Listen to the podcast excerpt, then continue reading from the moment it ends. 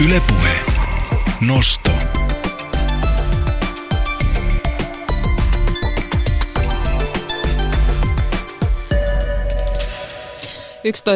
kaksi on kello oikein hyvää tiistaita. Noston studiosta tänään toivottelee Suvi ja Mia.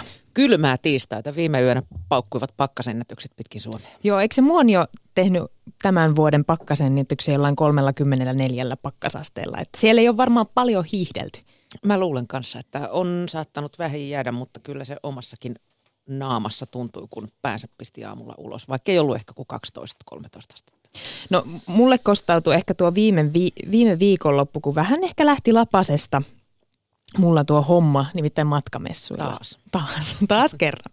Tota, lähdin tuohon tapahtumaan, vaikka onkin ollut sitä mieltä, että se on ihan hullua maksaa siitä, että pääsee katsomaan mainoksia. Maksat siitä, että pääset maksamaan siitä, että pääset matkoille. Niin, mm. kyllä, just näin, näinhän se menee. Mulla, mutta siinä ystäväni kanssa sitten ehkä vähän villinnyimme tässä arpajais- tai arvontojen metsästyksessä ja käytiin kojulta kojulle sitten etsimässä erilaisia arvontalipukkeita, mistä voi voittaa mitäkin. Ja totta kai raapustelin sitten omaa sähköpostiosoitettani jokaiseen – jokaiseen arpalipukkeeseen ja eiköhän ne nyt alkuviikosta ole jonkunlaista mainosta tuonne omaan sähköpostiin saanut ja niitä on koko aamu saanut poistella. Se on tullut ilmi, että kylpylälomaa Imatralle en ole voittanut. Siitä onneksi tuli tota ilmoitus, niin sitä ei nyt tule sitten ooteltua. Mutta sen sijaan voisin lähteä hyvinvointimatkalle, joka maksaa monta tonnia. En tiedä sitten, että kuinka hyvinvoiva sen jälkeen pieni on. pahoinvointi siinä, kun lasku kolahtaa. No se voi olla ja sitten sen jälkeen ei välttämättä ole niin hyvinvoivaa ruokaa tarjolla myöskään siellä kotipuolessa, kun on kaikki rahat mennyt tuohon hyvinvointimatkaan. Mm. Mutta sun pitää oppia sellainen juttu, että kun sä täytät niitä lippulappuja, niin laitat siihen, jos siinä kysytään puhelinnumeroa, niin ja. tahallas kirjoitat yhden numeron väärin siihen, niin ne ei soittele sun puhelimeen ja kirjoitat myös joku kaverin sähköpostia. No, miten ne kertoo mulle, että mä oon voittanut no, sen kaukomatkan kuukaudeksi? Kyllä se kaveri sulle sitten kertoo. Okei, okay, selvä. No mutta hei. Ei mennyt muuten ihan, siis kun sä sanoit, että siellä ei ollut mikään hirveä ryysy siellä matkamessulle, niin ei. sieltä on tullut nyt äh, dataa. Tämän vuoden matkamessulla kävi 63 600 kävijää, kun viime vuonna noita kävijöitä oli yli 71 000. Oho, Eli okay. pieni droppaus siinä, siinä tapahtunut. Ja tota, niin kyllä se öö, näkyykin. Ei tarvinnut hirveästi jonotella eikä ruuhkassa kävellä siellä hallissa. Joo, siis äh, perjantaina kävijöitä oli 13 prossaa vähempää, vähemmän kuin edellisvuonna, lauantaina 7 prossaa ja, ja sitten tota, sunnuntaina kävijöitä oli 14 300, mikä oli taas hirveän paljon vähemmän kuin sitten lauantaina, kun niitä oli melkein 25 000. Mutta no niin, ehkä siis, ihmiset on oppinut mm. sen, että kannattaa mennä mieluummin reissuun kuin messuhalliin mä katsomaan, mihin voisi lähteä reissuun. enemmän. No mutta hei, mä jään odottamaan vielä, että esimerkiksi Iisalmen seudun elämysmatka, mä en tiedä, onko me voittanut sitä vai en. Ylepuhe. Nosto. Ja tokihan sä Ähtärissä käyt sitten. Äh, niin, no totta kai, totta kai. Ei ollut muuten omaa pistettä tai sitten mä kävelin jotenkin sokeasti sen ohi. New Yorkin Bronxin ketoissa, eli tuossa 70-luvulla köyhiä, ehkä eritoten afroamerikkalaisia ihmisiä, jotka halusivat tehdä itse musiikkia ja saada äänensä ja mielipiteensä kuuluviin näillä esikaupunkialueilla. Näin syntyi hip-hop-musiikki, kulttuuri, johon kuuluu usein myös tämmöinen poliittinen aktivismi, oma muoti ja slangi. Tällä hetkellä esimerkiksi suoratoistopalvelu Spotify Suomi Rappin järkäleet listalta löytyy hip-hop-artisteja, jotka laulavat klubeilla bilettämisestä, rakkaushuolista ja Jari Sillan päästä. Onko tämä tämmöinen individualistinen kulttuuri vääntänyt ehkä nämä rap-lyrikatkin tämmöisiksi egoistisiksi bilemusaksi? Vai löytyykö tämän päivän hiphopin lyrikoista enää yhteiskunnallisesti vaikuttavaa sanomaa? Meillä on aivan kohta vieraana Elina Vestinen, joka pari vuotta sitten väitöskirjassaan tutki kolmen suomalaisen rap-artistin Cheekin Pyhimyksen ja Stepan autenttisuuden rakentumista sekä hip-hop-artisti Miika Särmäkäri eli tutummin Särre. Ylepuhe. Nosto. Ja rap-lyriikan keinoin opetetaan myös suomalaista nuorisoa lukemaan. Nimittäin vaikka Suomi on lukutaidon kärkimaita, niin peruskoulun päättää Suomessa joka vuosi noin 6000 nuorta, joilla ei ole riittävää lukutaitoa. Osa nuorista lukee ja kirjoittaa niin huonosti, että arkielämästä selviytyminenkin tuottaa vaikeuksia, mutta vastikään päättyneen Sanat haltuun hankkeen tavoitteena oli innostaa ammattikoulujen opiskelijat lukemaan ja parantamaan lukutaitoaan. Lukukeskus järjesti UPMn tulella sata toiminnallista lukutaitotyöpajaa ammattikoulujen teknisten alojen opiskelijoille eri puolilla Suomea. Ja tuon hankkeen tuloksista kuullaan lisää lähetyksen lopussa. Yle Puhe. No mutta nyt tervetuloa meidän vieraat Särre ja Elina Westrin. Kiitos. Kiitos. Hei, mä katsoin just äsken semmoisen dokumentin Venetsiasta, joka, joka kertoi siitä, kuinka Venetsian asukasluku on tippunut ihan hirvittävän pieneksi, koska turistit valtaa siellä alueita. Nämä paikalliset ihmiset, heidän palvelunsa katoaa sieltä ja, ja tota samalla tavalla myös ihmiset niiden mukana. Asuminenkin on erittäin kallista. Ja tässä dokumentissa näytettiin myös tämmöinen rap-trio, joka sitten otti hyvinkin voimakkaasti omissa lyrikoissaan kantaa tähän asiaan mitä tässä dokumentissakin puhuttiin. Ja mä en miettiä, että onko suomalaisten räppäreiden lyriikoissa enää tämmöistä samankaltaista kollektiivista ö, huolen esiin tuomista kuin esimerkiksi näillä italialaisilla miehillä, joilla oli tämä ison kaupungin iso agenda. No, Me lähdettiinkö heti jotenkin syvään päähän? Siis eh, lähinnä yritän just tarkentaa ehkä sitä, että, että jos mietitään räppiä, niin, niin, tota noin, niin että jos kysyt, että puhutaanko yhteiskunnallisista asioista suoraan vai kysytkö mm. enemmän sitä, että onko, onko sillä niin suoraan niin kuin vaikutusta, että, että huomataan heti, että johonkin asioihin reagoidaan niin nopeasti, joka ehkä oli enemmän sun pointti. Että... No ehkä joo, se nopea reagointi ja ylipäänsä se, että on yhteinen asia eikä vaikka joku oma henkilökohtainen huoli, joka nostetaan pinnalle. Joo, no tässä on niin monta jotenkin, on niin syvällä tässä, tässä kotimaisessa räpissä, että näkökulmaa mistä lähtee, lähteekö miettimään sitä, että onko se ennen ollut eri tavalla vai, vai nyt tai mitä. Mutta jos mä nyt niin vastaan suoraan, niin, niin mun mielestä löytyy myös, myös tänä päivänä semmoista hyvin suorapuheistakin ja ajan poliittisissa asioissa kiinni olevaa tekstiä. Että kyllä mä ainakin seuraan, seuraan artisteja, jotka edelleen on tosi aktiivisia muutoksien suhteen. Entä No saman kaltaista tuntemusta ja näkemystä olisi varmaan itselläkin, että, että ylipäätään se, että mikä niin kuin lasketaan yhteiskunnalliseksi musiikiksi tai, yhteisku, tai niin kuin kantaa ottavaksi musiikiksi, niin se, sekin varmaan on aika pirstaloitunut niin kuin ylipäätään koko suomi rap että ei ole mun mielestä vaan yhtä oikeaa tapaa ottaa, ottaa kantaa yhteiskunnallisesti. Ja, ja toki varmasti voi olla sellaisia niin kuin laajempiakin äm, asioita, yleisiä teemoja, mutta sitten pitää myös pitää mielessä tavallaan tällainen niin kuin personal is political ajatus, mikä on ollut räpissä niin kuin alusta asti, että, että tavallaan se, että kertoo jostain äm, niin omista kokemuksistaan, vaikka syrjäytymisen kokemuksista tai lähipiirin syrjäytymisen kokemuksista, niin on, onhan sekin niin kuin yhteiskunnallisesti kantaa ottavaa, vaikkei sillä just oteta johonkin tiettyyn niin kuin yleiseen äm, teemaan tai ajankohtaiseen asiaan. Et mä oon myös tosi paljon miettinyt näitä asioita, että miten ilmaisulla voi vaikuttaa ja millaisia vaikutuksia saa aikaan ilmaisemalla tiettyjä juttuja, näyttämällä itsestään tiettyjä puolia eh, versus sanomalla tiettyjä asioita. Mutta sitten kyllä mä, kyllä mä pystyn tukemaan tuota näkemystä niin kuin sillä, että, että onhan nyt vähän semmoinen aika, että, että semmoinen – Oprah Winfrey-aikakausi, että puhutaan enemmän niin kuin siitä, että miten ihmiset suhteuttaa itsensä olemassa oleviin rakenteisiin ja sitä pidetään semmoisena voimakkaana neoliberalistisena tekona, mutta ei välttämättä puhuta niin paljon niin, että miten niitä rakenteita sitten muutetaan yhteiskunnassa. Että onhan nyt paljon semmoista, että voimauta itsesi tyylistä ajattelua versus vaikka 10-15 vuotta sitten. Kun olla, oltiin ehkä enemmän hakemassa ratkaisuja, en tiedä.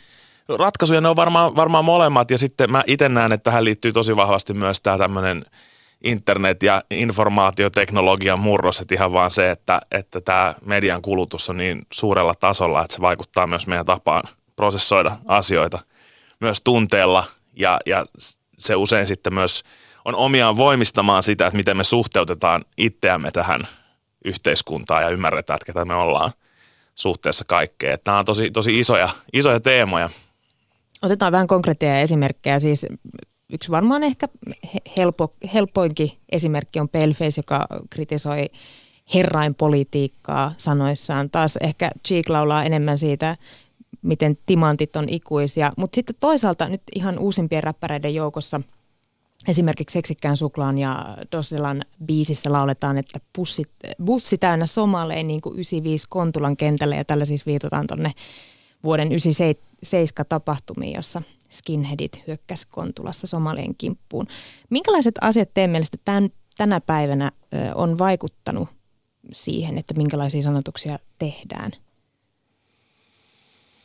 No tota, jos mä aloitan niin kuin artistin näkökulmasta, niin, niin varmasti vaikuttanut siis hiphopin suosio siihen myös, että millaisia sanotuksia tehdään. Ihan jo siitä näkökulmasta, että siitä on tullut vahvempi osa semmoista etabloitunutta musiikkiteollisuutta. Eli kun se myös soi radiossa ja kun sille on myös isot festivaaliyleisöt, niin nämä, myös biiseistä tulee rakenteeltaan ammattimaisemmat ja se vaikuttaa myös jollain tavalla siihen sisältöön usein.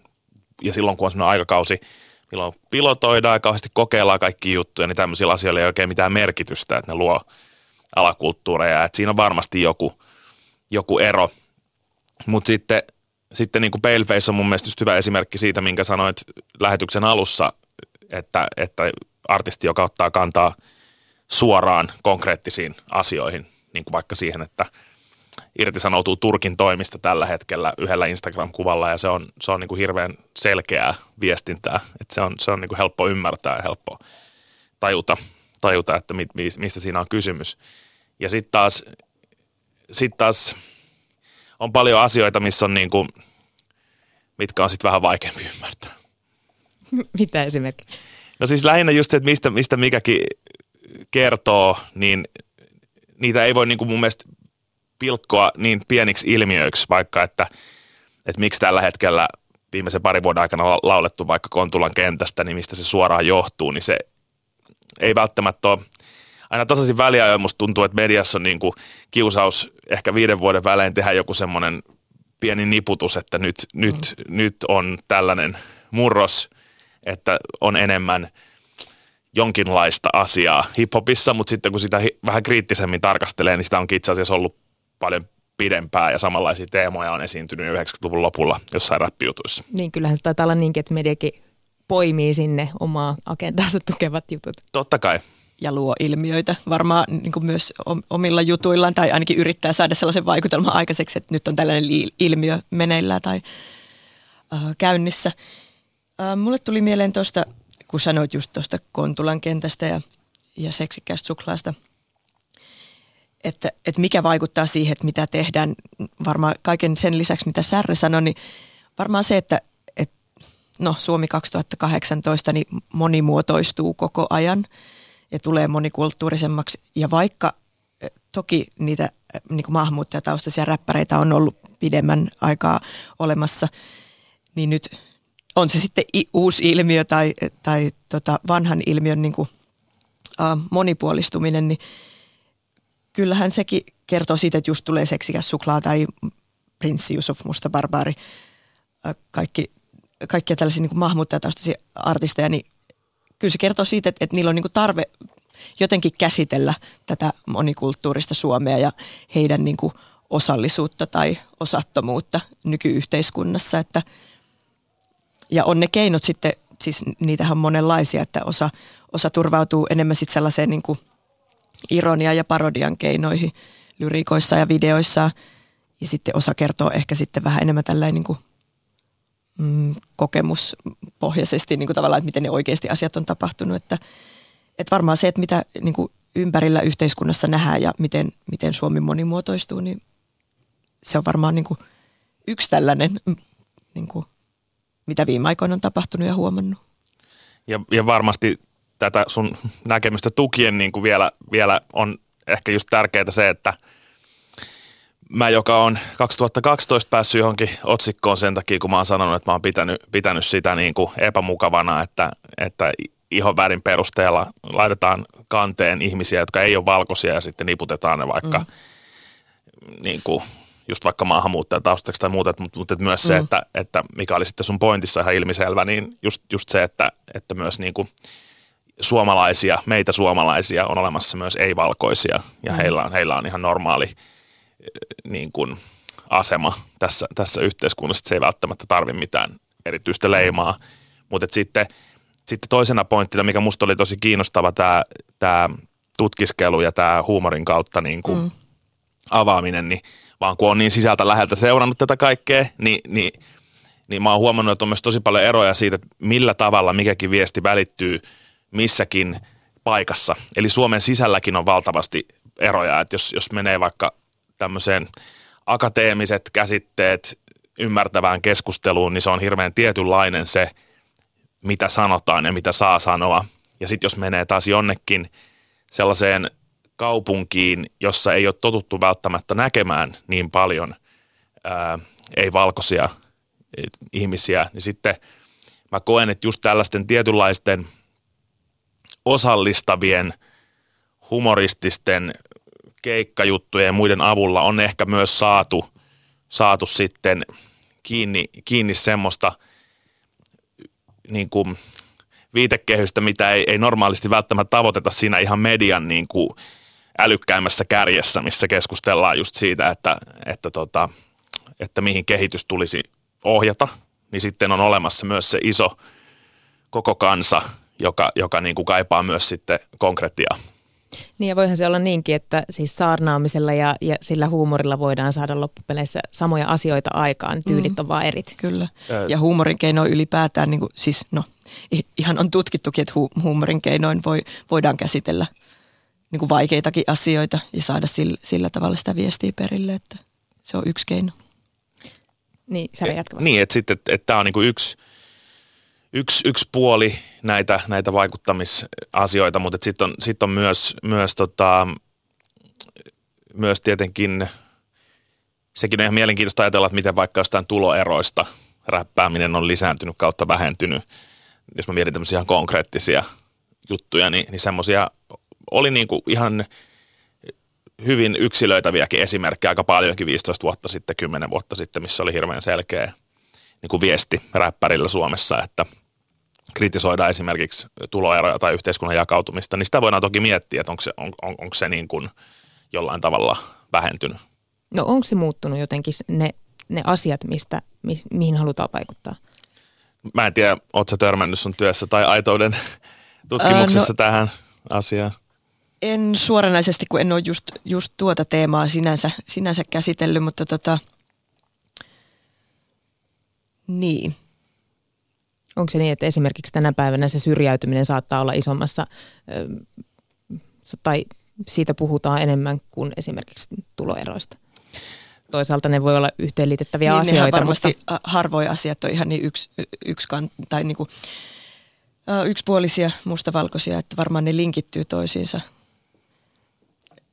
siinä mun väikkärissä, niin siinä tota, no niin kuin mainitsit siinä alussa, niin Cheek-pyhimys ja Stepa oli siinä tutkimuksen alla ja ehkä ne asiat, mitä he käsitteli sitten, mitkä voisi tavallaan ehkä linkittyä tällaisiin niin enemmän yhteiskunnallisiin asioihin, niin ää, esimerkiksi Stepan kohdalla monissa biiseissä korostuu sitten tällainen niin kuin, mm, peri, periferiset asiat, periferian autioituminen ja tavallaan äm, sellaiset haasteet, mitä kohdataan sitten Suomessa niin kuin sellaisilla alueilla, missä, missä väestö ikääntyy ja väestö vähenee ylipäätään. Että, että tällaisia asioita äm, Pyhimyksen lyrikoissa, Pyhimyksellä on monesti ollut tapana ottaa tällaisia niin kuin kertoja ääniä, puhuja ääniä, hahmoja, niin hän muun muassa käsitteli sitten jotain niin kuin, ähm, no sie- siellä oli oikeastaan niin kuin syrjäytymisen tarinoita ja tällaisia niin kuin esimerkiksi huumeisiin liittyviä tai, tai sitten tota, sitten kun mennään taas niin kuin Cheekin lyrikoihin, niin hän tähän usein niin kuin kritisoitukin siitä. Ja hän itse käsitteli sitä myös, myös tota, tällaisessa Orjan tappura-biisissä, jota analysoin siinä väikkärissä, että, että hän, hän ei ota nimenomaan hirveästi yhteiskunnallisesti kantaa.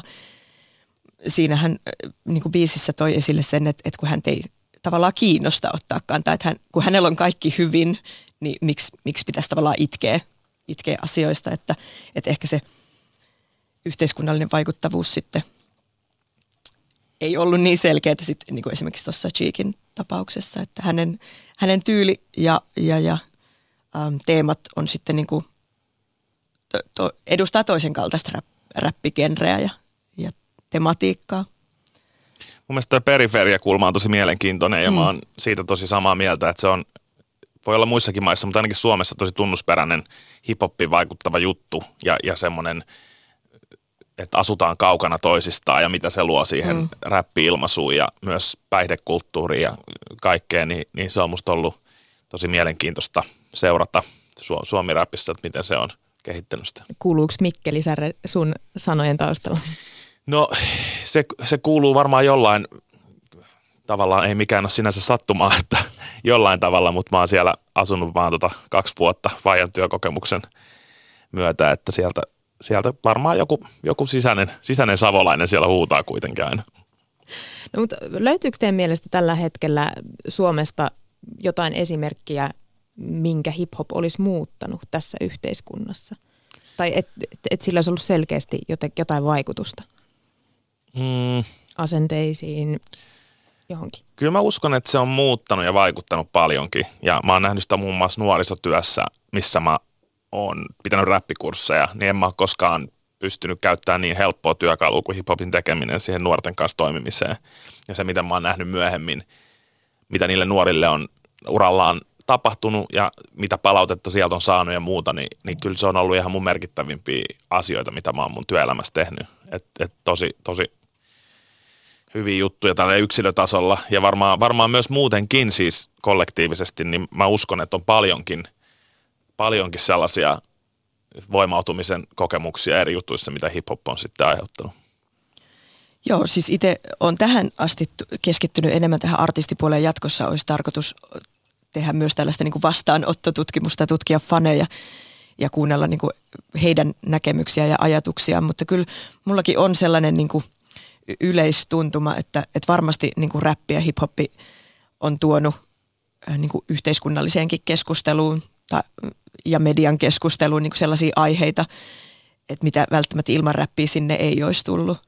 Että tota, kyllä mä sanoisin, että se, sillä varmasti on ollut vaikutusta ja vaikka itse en toki ole mitään räppityöpajoja pitänyt, niin kun olen opettanut tuolla, tuolla yliopistolla, niin kyllä huomaa, että et, et, no erityisesti nyt just parin viime vuoden aikana, että kun kertoo opiskelijoille, että mitä itse on tutkinut, niin se kiinnostus on tavallaan heti sellaista niin kuin – erilaista ja, ja vilpitöntä ja, ja vastaanottavaa, että ai että, että räppiä, että, että sitäkin voi tutkia ja että wow, että sehän tulee tavallaan aika lähelle niin kuin meidänkin kokemusmaailmaa, niin kuin nuorten aikuisten kokemusmaailmaa, että, että se, sillä saa tavallaan sellaisen niin kuin accessin niin kuin nuoriin, nuoriin aikuisiin myös. Mikä muuten Elina Vestinen sulla oli se, se syy, että miksi sä lähit tutkiin tota, autenttisuutta Cheekin pyhimyksiä Stepan?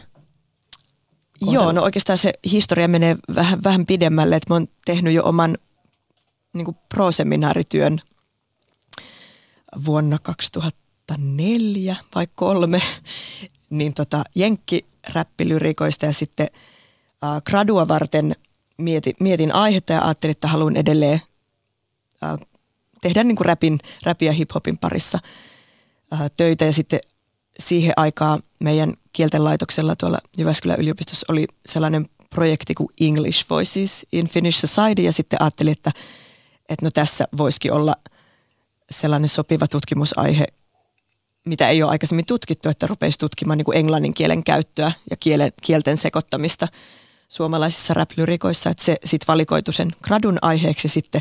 Vieläkään en saanut niin kuin rapista ja hiphopista tarpeeksi, niin sitten halusin jatkaa vielä väik- väikkäri asti ja Kaiken tämän taustalla on siis luonnollisesti myös se, että on, on kyllä pienen ikäni kuunnellut räppiä. Totta kai se olisi ehkä ollut kyllä, jotenkin joo, kyllä. erikoisempi ratkaisu, jos olisi ollut klassisen puolen ihmisiä. Niin, Mutta kyllä. hei, tota, niin mekin ollaan nostettu tässä keskustelussa nyt rotukysymykset jollain tasolla esiin, sitten kielestä ollaan puhuttu. Kuinka jakautuneena te näette suomalaisen räpin tällä hetkellä? Voiko sinne vetää jotain semmoisia kahtiajakoviivoja? No mä en tavallaan itse haluaisi puhua tommosista, tommosista jaoista, että mä sinänsä näen, että on vain tämä meidän ihmisrotumme ja sitten siihen, siihen niin kuuluvat me kaikki täällä tallustajat, mutta, mutta ymmärrän, ymmärrän sun kysymyksen. Mä, mä niin ehkä siihen informaatioaikaan vetäisin sen, että se jakaa tosi paljon. Kyllä viestinnässä tekee niin puolia, että kun on kiire reagoida ja on myös jollain tavalla median kulutus lisääntyy, että mä en muista mikä se määrä oli, mutta tyyliin, että nykyään näillä, la- näillä laitteilla keskiverto nuori pystyy kuluttamaan X minuuttia ja eri mediaa niin kuin vaan kävellessään jonnekin, koska se kuuntelee musiikkia ja katsoo YouTubea, Netflixiä ja kaikkea samaan aikaan, niin se, se on silleen, maailma muuttuu. Sitten on varmaan, niin kuin voidaan jakaa ihan hip-hop-genren iän myötä, niin kuin on ollut tämmöiset vanhat ja nuoret vastakkainasettelu, että aina tulee pientä puhdistusta ja uusia tuulia ja semmoista kaikkea, kaikkea. mutta mut loppujen lopuksi niin kuin artistin näkökulmasta, niin kyllä mä oon sen verran niin kuin siitä taiteesta kiinnostunut, että mua kyllä eniten kiinnostaa aina ne hyvät sisällöt ja ilmiöt ja semmoiset viestit, miten joku artisti näyttää itsensä tai, tai esittää itsensä suhteessa johonkin. Ja, ja tota, välillä tällaiset vastakkainasettelut saattaa jopa luoda sellaista, niin kuin, miten se nyt selittäisi, tämmöistä, että siihen tulee semmoista alitajusta, että ihmiset pönkittää sitä asemaansa ja vaikkei välttämättä tietoisesti, mutta kirii toisiaan kiinni semmoisilla asioilla, jotka on loppujen lopuksi ää, ei liity enää siihen sisältöön, ei liity enää siihen musiikin niin kuin vaikuttamaan voimaan. Minkälaisia seurauksia sillä on? Ei muuta kuin, että keskustelusta tulee vaan tylsempää. Et, et, et totta kai mä artistina aina, aina koen, että, että se on hienoa, jos artistit kehittää myös kilpailemalla toisiaan. Että niiden viestit on linjassa. Ja sitten kun ne ei ole linjassa, niin tulee pientä nahinaa ja sitten terävöitetään ilmaisua ja väitellään, että mun mielestä on näin ja mun mielestä on näin. Mutta sitten jos sä voit aina vetää sen sun pointin ikään kuin, että se ei mene tohon noin syvälle, vaan sä voit aina käsitellä vaan sen siinä pinnalla, että no toi on mitä noi sanoo ja tämä on mitä me sanotaan. Tai toi on mitä vasemmalla sanotaan, tämä on mitä oikealla sanotaan. Niin silloinhan se on jo jakautunut, että silloinhan semmoinen tietynlainen yhteisöllisyys on jo hävinnyt, jos mennään siihen keskusteluun.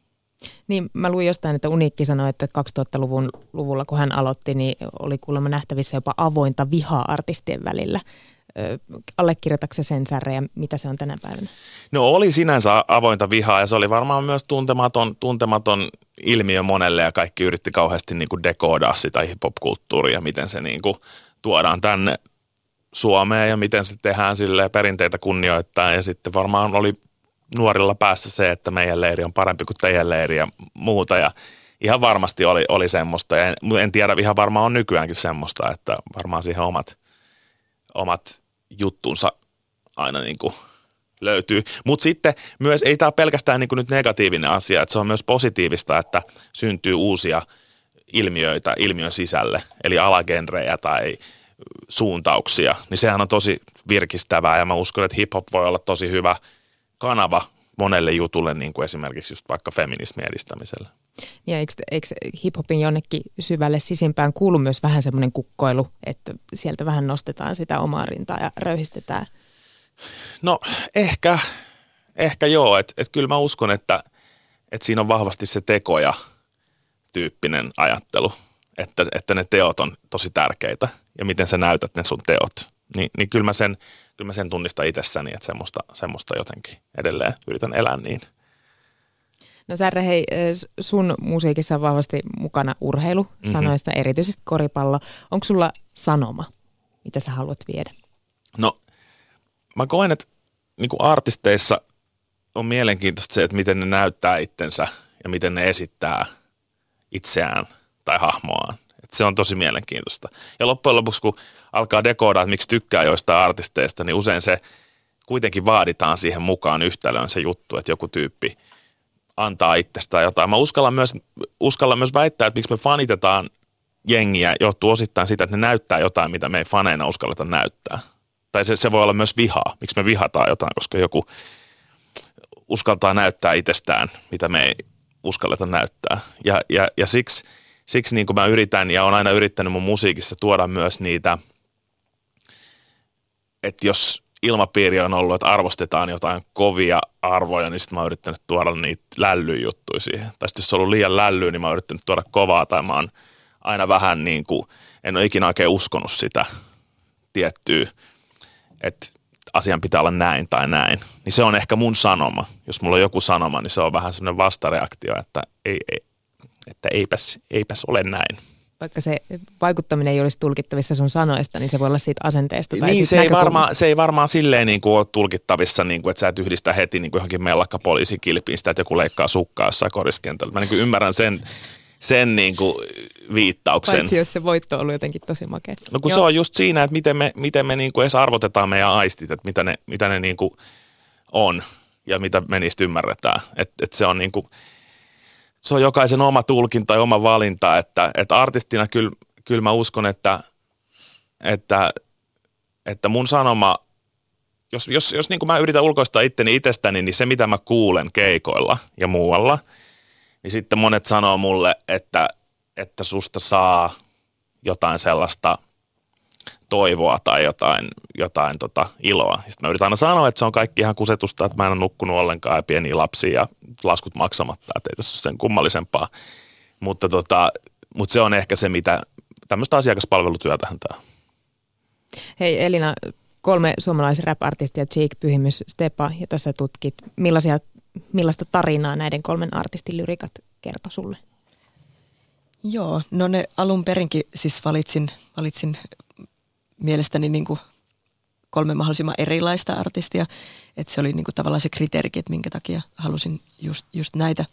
No eri puolilta Suomea, edustaa vähän eri genrejä. Niillä on erilainen niin kuin räppihistoria tavallaan, että osa oli äm, ollut pitempää mukana tässä räppimeiningissä ja osa vähän lyhyemmän aikaa. Ja, ja ne tarinat oli, olikin sitten tota, tosi erilaisia, että just niin kuin vähän oikeastaan tuossa aikaisemmin meidän keskustelussa mainitsinkin, niin ne Cheekin teemat ja, ja positiot Suomi, Suomi-genressä, niin ne, no Cheekin positio edelleen, ja oli silloin joku valitsin, valitsin hänet tuohon tutkimukseen, niin on hyvin niin kuin tällainen mainstream-asema ja tota, tällainen valtavirran kaupallinen menestys, menestysasema ja, ja, ja ne tarinat, mitä hän niin kuin käsittelee omissa lyrikoissaan, niin on, oikeastaan, no joo, kaikilla kolmella toki ne liittyy niin kuin omaan elämään, että ne on niin kuin oma elämänkerrallisia, mikä on tavallaan se yksi autenttisuuden va- vaatimuskin niin kuin räpissä perinteisesti, että kertoo omasta, omasta elämästä ja om- omalla äänellään.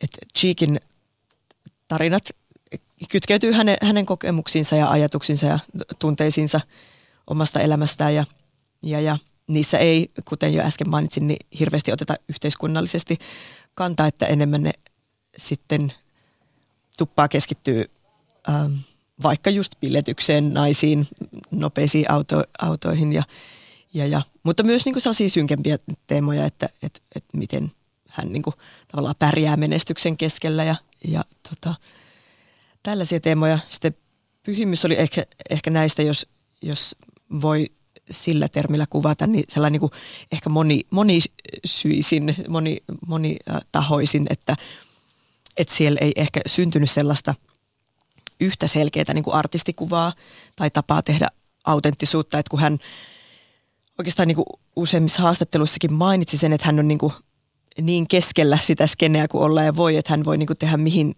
suuntaan tahansa yhteistyötä. Ja hän on niin kuin tällainen liik- liikkuvainen, se, se pyhimyksen positio on sinne skenessä ylipäätään liikkuvainen, että niin kuin oikeastaan tulee esille jo niistä pyhimyksen eri räppiprojekteistakin, että, että ruukeri musiikki verrattuna nyt johonkin tefloneiden musiikkiin, niin hyvin, hyvin, hyvin eri kaltaista ja eri genreistä. Um, ja tarinat, jota hän, tai teemat, joita hän sitten käsitteli, niin kyllä um, siellä oikeastaan tuli esille, niin kuin sanoinkin tuossa aikaisemmin, niin sellaiset niin kuin syrjäytymisen teemat monissa biiseissä.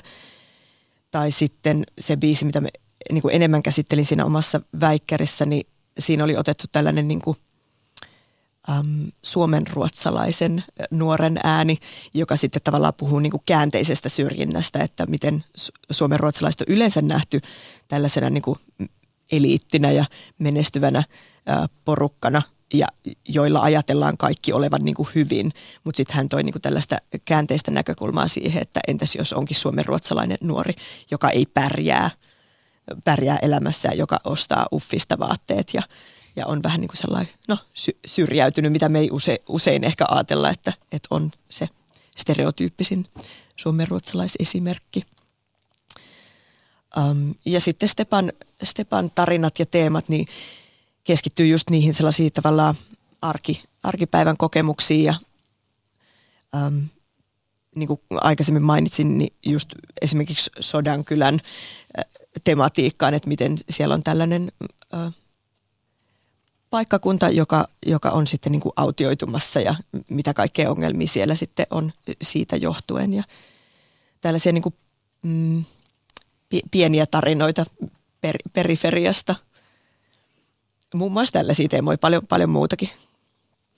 Hei, tota, otetaan nyt ihan uusimpia uutisia. Siis Jyväskyläläinen Kettomassa julkaisi tuossa viime perjantaina uuden singlen, joka kantaa nimeä Lössi.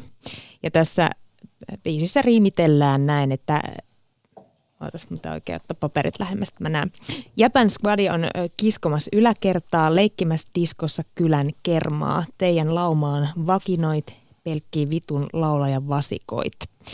No tämä kappaleen vaginalauma laini ei jäänyt noteraamatta kappaleen kuuntelijoilta ja Kettamassa joutuikin nyt selittelemään tätä lainia mediassa muun muassa Radio Helsingissä. Myös viime kesänä Särre, mä katsoin, että sä olit joutunut Ylen laskennassa niin sanotulle mustalle listalle öö, seksistisistä sanoista. Tämä oli siis otettu Hesan naiset biisistä, siellä oli nainen olisi jumalainen, jos vain käyttäisi meikkiä. Tämä oli kuulemma hiukan tiukka seula ollut, että siellä oli laskettu tämä seksistiseksi, koska tässä tämän lauseen katsottiin määrittävän sitä, että millä tavalla nainen voi olla tai naisen tulisi olla kaunis miehen mielestä. Onko tämä nyt ensimmäinen kerta, kun räppäreitä laitetaan vastuuseen heidän riimittelyistään ja sanoistaan mediassa? Mm, Tuossa oli ehkä monta kysymystä. Mä voin aloittaa vaikka siitä, siitä tota mun, kun sä mainitsit mun biisin Hesan naiset ja sen lyriikan, niin, niin, tota noin, niin se Hesan naisethan siis kertoo siitä, että on tämmöinen särre, joka näitä kaupungin osien stereotypioilla leikittelee. Eli siinä on personal trainer, joka muuttaa kamppiin ja jadi jadi ja ja tota, ikään kuin jokaisesta kaupungin osasta, mitä Helsingistä löytyy, niin leikitään niillä stereotypioilla, mitä niihin voisi assosioida. Ja se lyriikkahan menee tarkalleen niin, että nainen olisi voinut olla jumalainen, jos vaan se ei olisi boikotoinut meikkejä. Ostin sille huulipunaa, se heitti keittiön veitsellä. Eli siinähän ikään kuin minun kirjoittajana tulkinta on se, että tässä on tyyppi, joka leikittelee näillä stereotypioilla, yrittää väärillä tavoilla tehdä vaikutuksen eri kaupungin osien naisiin. Ja tälle yhdelle, jolle sen todellakaan ei olisi pitänyt mennä ostaa huulipunaa, se menee ostaa ja sitä heitetään keittiöveitsellä. Eli mä en näe sitä ihan noin, noin niin kuin äh, suorana viestinä siitä, että nainen olisi jumalainen, jos hän käyttäisi meikkejä. Mä en itse pysty niin näkemään, mutta mä ymmärrän sen, että – että sen tulkinnan voi tehdä ja sille kaikki oikeus, että ehkä siitä artikkelista, nyt kun mä saan sanoa, niin tämmöinen, tota, kritiikki, että se ei ole sitten journalistisesti ihan pätevä, koska siinä on otettu niin pieni otanta ja ne arvotukset, mitä niiden otannan kesken, otettujen tyyppien kesken on tehty, niin nekään ei ole ihan pätevät, että jos tarkastellaan laajemmin, niin ne ei ole ihan ne puhtosimmat niin puhtosia ja epäpuhtosimmat. Niin, mutta sen enempää mä en sano, että mä heitä ketään rekan alle, sitten tämä toinen tota, ää, kysymys, minkä esitit tästä Gettomasan biisistä, niin tässähän mulla on vielä hedelmällisempi tilanne, kun mä oon tehnyt Gettomasan kanssa biisin viime vuonna ja yksi nämä feminismi-asian esiin nostaneista ihmisistä on Adikia, joka on artisti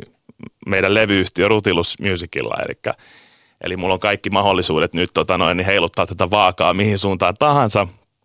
Mä Mutta, odotan jännityksellä.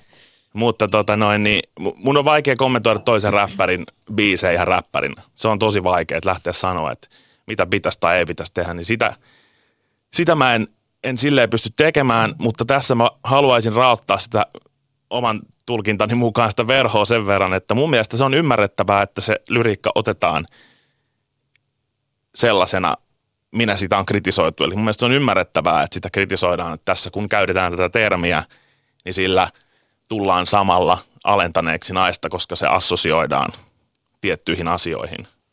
Ja, ja totta, toisaalta pitää ottaa huomioon ehkä Kettomasan lähtökohta ja se, että kun se sanoma siinä kappaleessa kuitenkin selkeästi kohdistuu johonkin vihamieheen, joka on sanonut hänestä jotain, niin hän sanoo siinä kappaleella sille vihamiehelle ikään kuin mitä hän on sanonut hänelle. Että sä oot itse tämmöinen, mistä sä mua syytät. Niin niin sitä on niin kuin, sen pystyy selkeästi erottamaan siitä, mutta toisaalta mun mielestä tämmöisissä asioissa se konteksti on hyvä ottaa huomioon. Mutta on, on, onko tämä harvinaista, että räppäreiden laineja nostetaan tänä päivänä enemmän esiin kuin ennen vai onko se ollut aina niin? No on siinä varmaan, mä sen verran sanon lyhyesti, että, että on siinä varmaan semmoinen ero, että totta kai tämä internet-aika ja tämä, tämä tämmöinen siihen liittyvä tota noin niin, poliittinen niin kuin korrektius, joka on kyllä isosti niin kuin tervekin asia ja semmoinen asia, joka oikeasti niin kuin muovaa meidän yhteiskuntaa parempaan suuntaan, kun me ymmärretään omasta kielenkäytöstämme enemmän. Mutta kyllä mun mielestä kaikkia asioita pitää pystyä tarkastelemaan, niin kuin varsinkin uusia ilmiöitä ja meidän uutta käyttäytymistä, niin kuin, että minkä verran tässä nykyaikakaudessa näkyy tämmöinen, tämmöiset jotkut kenttäteorian vaikutukset, että ihmiset sitten hilaa sitä omaa asemaansa joissain kohdissa ja joissain kohdissa toisaalta, toisaalta niin kuin, se on sitten paljon pienempi paha kaikki nämä lieveilmiöt kuin se, mitä semmoisella niin kuin tarkalla analyysillä ja poliittisella korrektiudella voidaan saavuttaa. Että jos vaaditaan irtisanoutumista tietyistä jutuista, niin se on pelkästään hyvä asia, että ei nyt miten tahansa saa puhua kenelle tahansa. Mutta kyllä räppäreitä on aina nostettu niin kuin Framille, mutta ehkä vähän eri, eri ajassa eri tavalla, että jo 2000-luvun alussa Steen Ykkösen artistinimi ei, ei miellyttänyt ja, ja näitä on varmaan kymmeniä esimerkkejä, että miksi just joku räppäri – liittyen kannabikseen tai, tai johonkin muuhun, niin kyllä mä koen, että aina on ollut, ollut niin kuin syitä nostaa, nostaa Framille. Joo, vähän samankaltaisia ajatuksia kyllä kuin Särrellä, että varmasti on nostettu edesvastuuseen eri, erinäköisistä syistä. Ähm, mitä tulee niin tuohon naiskysymykseen ja naisista puhumiseen, naisista räppäämiseen, niin kyllähän naisista on niin kuin aina räpätty Suomi, Suomi-kontekstissakin ja eri, eri tavoilla – mutta ehkä just mi, mi, mihin vähän viittasitkin, että et, et, kyllä musta tuntuu, että se on niinku viime aikoina, ollaan tavallaan tultu ä, tarkemmiksi ja tietoisemmiksi ä, siitä, että et mi, miten naisista oikein puhutaan. Että kyllähän niinku 2000-luvun alussakin bileräpissä na, naisia ä, puhuteltiin jos jonkinmoisilla termeillä. Ehkä siitä ei silloin niinku noussut välttämättä niin paljon niin kuin kohuja. Ja ehkä se liittyy just siihen, mitä Särrekin sanoi, että, että nykyään tämä media-aika on niin e-, erilaista ja tavallaan sellaista niin kuin hektistäkin, että tavallaan helpommin nousee tällaisia juttuja ja, ja tavallaan ihan hyväkin, että, että nousee, että et, et mun mielestä ihan, ihan syytäkin voi, voi olla nostaa sitten räppäreitä edes vastuuseen siitä, mutta se, se, sen verran jatkan vielä, että ja mitä itsekin Särre äsken toit esille, että se konteksti, että jotenkin niin tutkijana aina se ko- konteksti ja pikemminkin kontekstit, niin monikossa on tosi tärkeää, että, että se, että johonkin lehtijuttuun tai johonkin klikkiotsikkoon nostetaan niin kuin yksi sana irti kontekstista, niin se on ehkä, no totta kai silloin tietyt, tietyt tarkoitusperät sitten mediassa ja toimittajilla, mutta että se, että ne nostetaan tuolle irti kontekstista, niin kyllä mun mielestä pitäisi kuitenkin kriittisesti katsoa sitä koko kontekstia, sitä koko biisiä äh, niin kuin kokonaisuudessaan, että mistä siinä oikein puhutaan. Ja, ja että kuka se kertoja ääni tavallaan siinä on ja kenelle se puhuu ja, ja et, no niin, tällaisia ajatuksia tuli mieleen. Ja sitten niin kuin ihan loppuviimein, niin mähän on ihan täysin väärä ihminen arvioimaan, että miten naisen tulisi kuulla se, mitä mä räppään. Mm että mä hänen voisi vois sitä sanoa tai väittää, että, mutta mä voin vaan kertoa sen mun biisin syntytarina ja mikä mun rooli mun mielestä on siinä kertojana ja näin poispäin. Ja sä voit sitten kertoa, että miten esimerkiksi naisräppäreiden Cardi Bean tai joku vastaava, jota tuolta nousemassa, niin heidän sanotuksensa sitten suhun vaikuttaa ja näin, mutta ehkä se on sitten tulevaisuuden keskustelu se. Hei mä otan vielä tähän loppuun, koska Teoston ja Suomen musiikkituotteet IFPIin kyselytutkimuksesta selvisi, että Eminem on kaikkien aikojen mieluisin ja henkilökohtaisesti tärkein musiikin tekijä 16-24-vuotiaille suomalaisille. Öö, mä joudun nyt ajanpuutteen vuoksi kippaamaan muutaman kysymyksen. Mä kysyn teiltä, että kenet te nimeäisitte vaikuttavimmaksi rap- tai hip-hop-artistiksi teidän elämässä? Onpa vaikea. Niin nämä on, joo mä tiedän, nämä on vaikeat nämä yhden nimen jutut. Mutta voi, voi sanoa nyt hyvällä omalla tunnolla muutamankin, jos sieltä on helpompi lähteä vastaan. Niin. Mä oon tylsä ja vastaan vaan, että mä oon rap-nörtti ja jatkan niiden mielenkiintoisten artistien etsimistä. Niitä on joka vuosikymmeneltä tosi hyviä, kun sitä tutkintaa jaksaa jatkaa, niin sieltä löytyy kiinnostavia tyyppejä, uusia tapoja huomata, miksi just joku tyyppi on tehnyt vaikutuksen. Joo, tutkijan pitäisi pysyä neutraalina, niin ehkä mä otan, vetäydyn sen tutkijan roolin taakse nyt. Että tota, siis joo, samoilla linjoilla, että kyllä niin kuin, on ollut merkittäviä artisteja tässä niin kuin sekä tutkijauralla että sitten henkilökohtaisella, henkilökohtaisen elämän puolella. Että et moni, monia sellaisia, mutta eri, erityisesti haluan nyt nostaa niin kuin Suomi, Suomi-räppiä esille, että, että se se tuntuu ite, itselle kaikista läheisimmältä ja sen kehitystä ja tulevaisuuden näkymiä niin innolla odotan. Ja myös naisräppäreitä. Loistavaa. Hei, kiitos tota, tästä keskustelusta. Öö, Särre, Miika Särmäkari ja Elina Vestinen, että pääsit tänne nostoon käymään.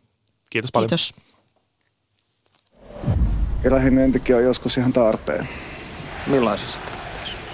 No, jos on niinku tarpeen osoittaa, osoittaa, että ollaan nyt johonkin asiaan tyytymättömiä, niin, niin kyllä sitten se on se tapa, millä niin kun saa sen viestin tehokkaasti lähetettyä, että tietysti sitten keskitytään keskusteluun epäolennaisuuksista, mutta, mutta kyllä Suomessa poliittisen päättäjien keskuudessa kuitenkin yritetään kaiken tavoin niin sitten myös välttää jotain tällaista kärkevää vastakkainasettelua, että sikäli se on aina yksi tapa osoittaa, että joku asia nyt ei vaan käy.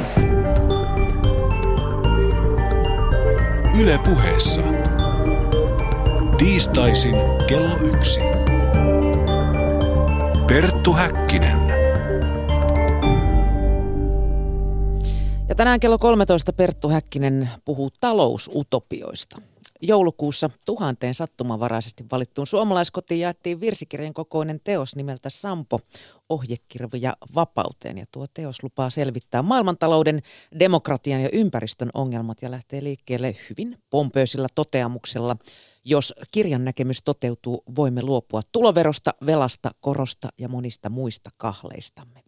Haastateltavina Pertulla on Sampo-teoksen anonyymi kirjoittaja sekä taloustieteen professori Sixten Korkman. Toimittajana siis Perttu Häkkinen ja Panul Hietanevo. Ylepuhe. Nosto. Kello on hetken kuluttua 10 minuuttia vailla 12 ja jatketaan hiukan räppiteemalla. Nimittäin sanotaan, että me suomalaiset olemme lukukansaa, mutta samaan aikaan etenkin nuorten ja etenkin nuorten poikien lukutaito on heikentynyt viimeisten kymmenen vuoden aikana. Lukukeskus järjesti UPMn tuella Sanat haltuun hankkeen, jonka tavoitteena oli innostaa ammattikoulujen opiskelijat lukemaan ja parantamaan lukutaitoaan. Puhelimessa on nyt Lukutaitokeskuksen hankepäällikkö Emmi Jäkkö. Hyvää aamupäivää. Oikein hyvää aamupäivää. Niin siis tämän Sanat haltuun hankkeen tavoitteena oli innostaa nimenomaan ammattikoulujen opiskelijat lukemaan. O- onko tilanne niissä jotenkin erityisen huono? No on ja ei. Tiedetään, että, että peruskoulun, peruskoulun jälkeen meillä on ryhmä nuoria, joilla on vaikeuksia lukutaidon ja lukemisen kanssa. Ja ehkä heistä sitten ihan sellaisen henkilökohtaisen suuntautumisen vuoksi sitten iso osa päätyy nimenomaan ammattikouluun. Kun se lukeminen ei kiinnosta, niin sitten tavallaan se ammattikoulu on ehkä luontevampi valinta kuin esimerkiksi jatkaa opintoja lukiossa – mutta sitten toinen syy siihen, miksi valittiin juuri ammattikoulut, on se, että siellä tätä äidinkielen opetusta on paljon vähemmän kuin esimerkiksi lukiossa. Eli, eli tuntimäärät on vähäisemmät ja, ja siksi ajateltiin, että sinne tarvitaan tällaisia tehoiskuja, jotta sitten päästään tähän ammattikoululaisten lukutaitoon kiinni. No vaikka Suomi on lukutaidon kärkimaita, niin peruskoulun päättää Suomessa joka vuosi noin 6000 nuorta, joilla ei ole riittävää lukutaitoa. Kuinka mm. isosta hankkeesta tässä nyt oli kyse? No tämä oli oikeastaan tämmöinen lähes kaksi vuotta kestänyt. Ensin tehtiin aika tarkkaa suunnittelutyötä ja, ja sen jälkeen tehtiin sitten sata tällaista lukutaitotyöpajaa ympäri Suomen ja noin 3000 ammattikoululaista tavoitettiin sitten tämän hankkeen myötä. Tyttöjen lukutaito on noin vuoden verran poikia edellä. Mistä tämä ero johtuu? No siihen on varmaan monia syitä.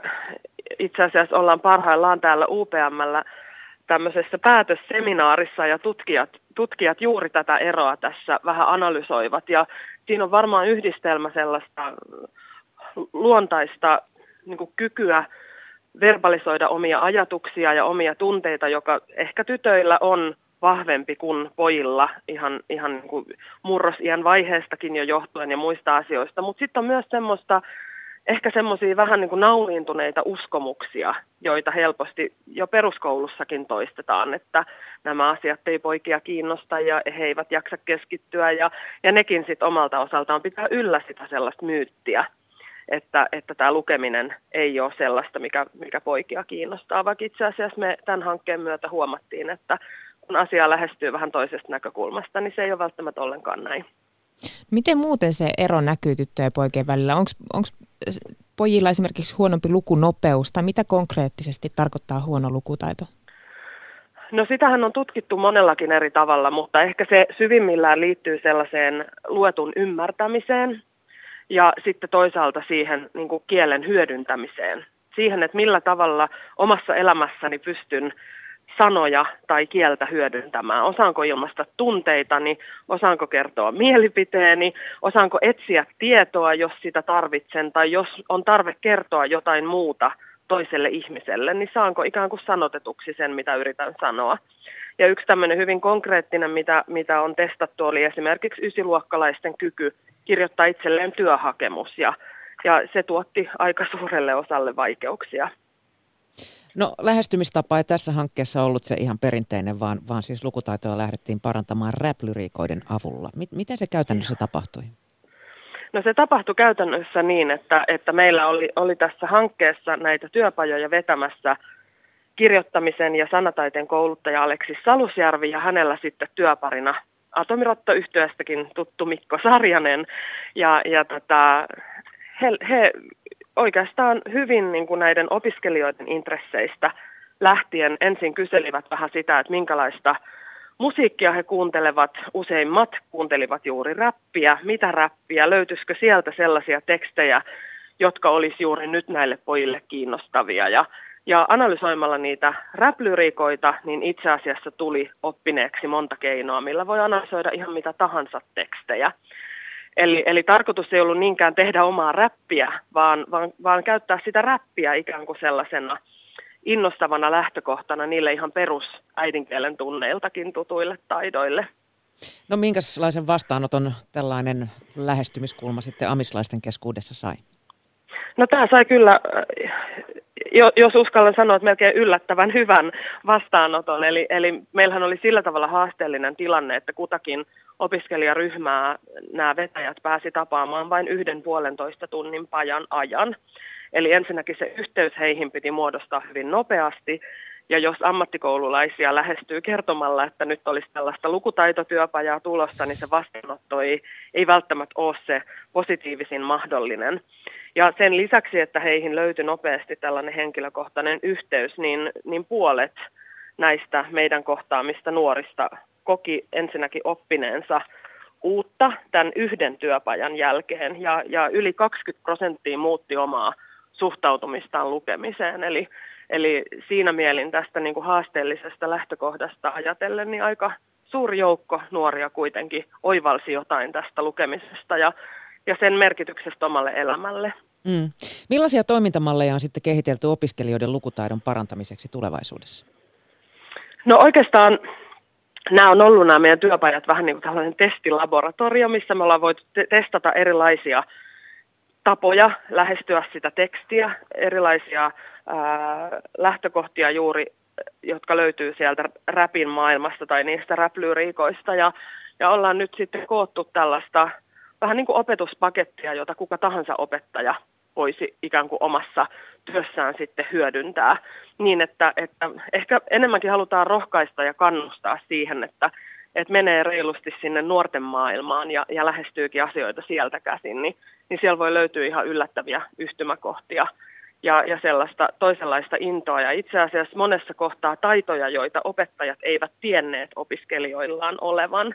Ja se oli ehkä semmoinen hienoin anti koko tässä, tässä hankkeessa.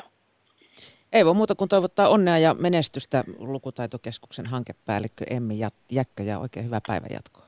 Kiitos samoin. Ylepuhe.